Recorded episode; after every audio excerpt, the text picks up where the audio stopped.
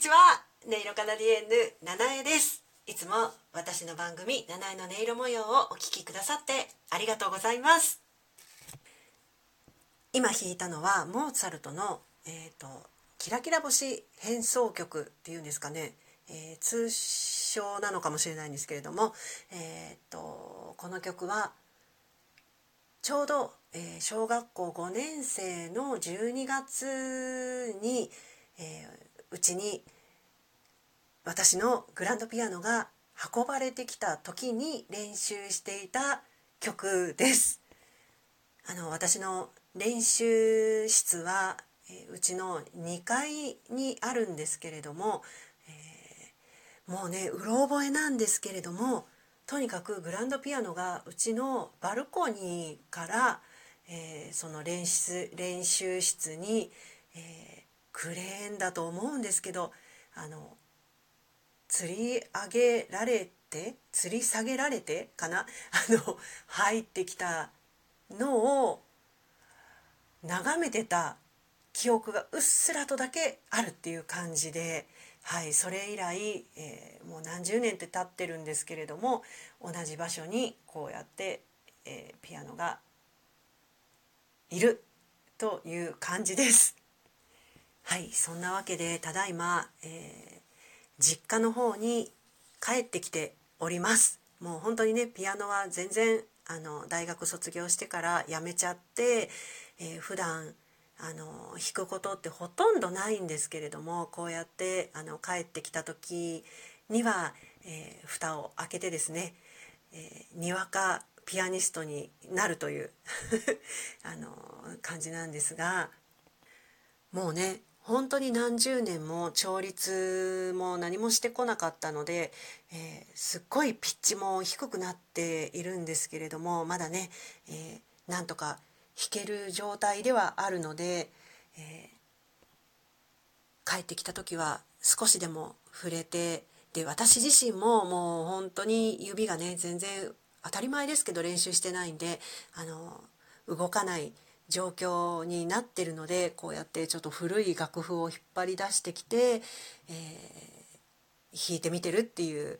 そんな感じです。でもね古いとはいえやっぱりあのグランドピアノの響きっていうのはとっても豊かなんですよね。普段音楽教室であの使わせてもらってるピっていうのはアップライトなんですけどそれでもね嬉しくって行った時にはあの空き時間とかにあのクラシックの曲をね練習したりとかするんですけれどもあのそれでもそれでもやっぱりグランドピアノっていうのはこれだけ大きくってあの弦も長いですしちょっとこうね弾いただけでブワーンと自分の方にこう豊かな響きが返ってくるっていうのがすごい嬉しくって心地よくってあの弾ける弾けないに関係なくあの私の体がねあの低いところからこんな音ですよね。高いところまでの本当にいろんな周波数のいろんな倍音が響く音色をとっても喜んで吸収しているのが分かるのであの弾けないまんまあのいろんな曲を奏でてこうごくごく体に飲ませてるっていうそんな感じですかね。本当にねあの東京に連れ帰りたいってずっと思ってもう何十年ですよね。本当あの大事にしてやりたいなって思ってるピアノです。あとそれからそれから、えーと、昨日の夜、えー、もう日付が変わるかなっていう頃に、えー、開いたライブ配信に来てくださった皆様ありがとうございました。あのコメントもいただいたりして、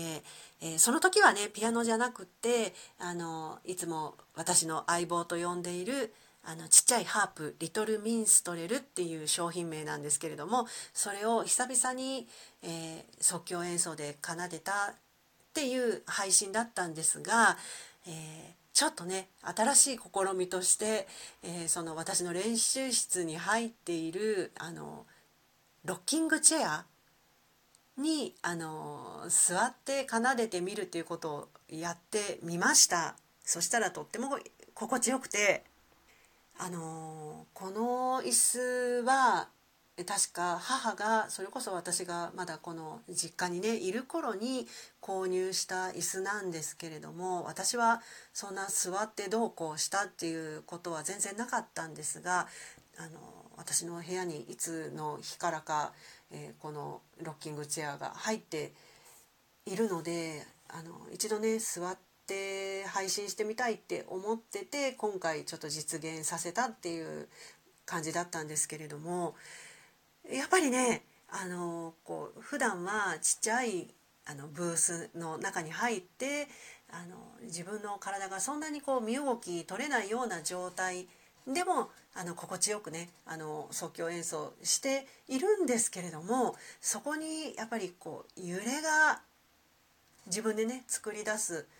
揺れっていうのがあってあの体がね動いてる状態で即興演奏するっていうのはまた違った趣があってこう揺れてることによってどんどんこう私の中からその即興で奏でたい音っていうのが次々と生まれてくるっていう面白さがありました。なのであのちょっとね何日まで何日間滞在するかちょっとはまだ決めてないんですけれどもあのちょっとこういいタイミングでこれからもあのライブ配信ユリース配信 をあのできたらいいななんて思ってます。そうですね。多分まあリトルミンストレルがちょうどこういい感じに体と椅子に収まるのであのそれを奏でてみようかなって思っていますので是非ねタイミングがあったらあのお耳を運んでいただけたら嬉しいなって思ってます。これまで本当に数十年あの実家を離れて京都を離れてあの時間が経ってしまいましたけどなかなかあの長く、まあ、今回もねそんなに長く滞在できるわけではないんですけれどもあの一定の期間しかもあのいつからいつまでってすごい決め込んでいるわけではなくあのちょっと心の赴くままに滞在してみようかななんて思ってるのであのもしもねこの収録を聞いてあの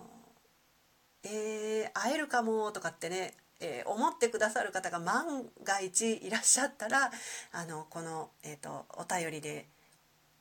ご連絡いただけたりあとねツイッターの方もあの DM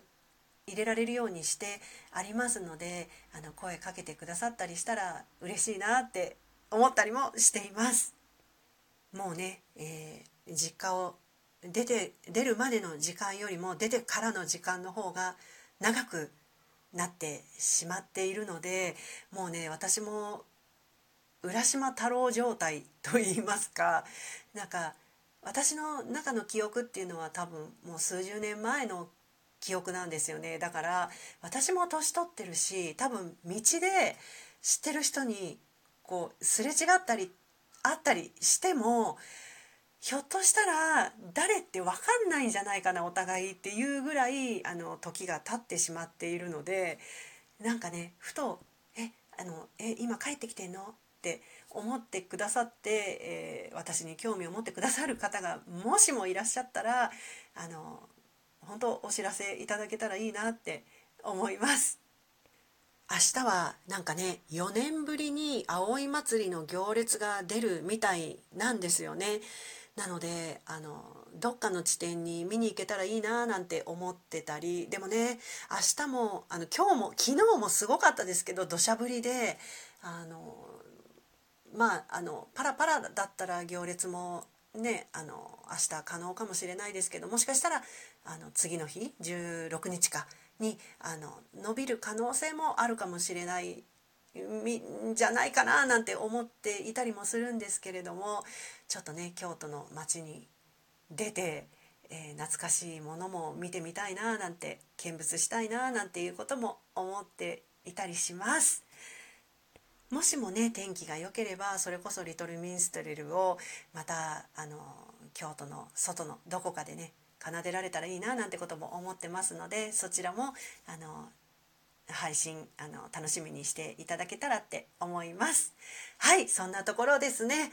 はい最後までお聴きくださってありがとうございました。音色カナディエンヌ七重がお送りいたしました。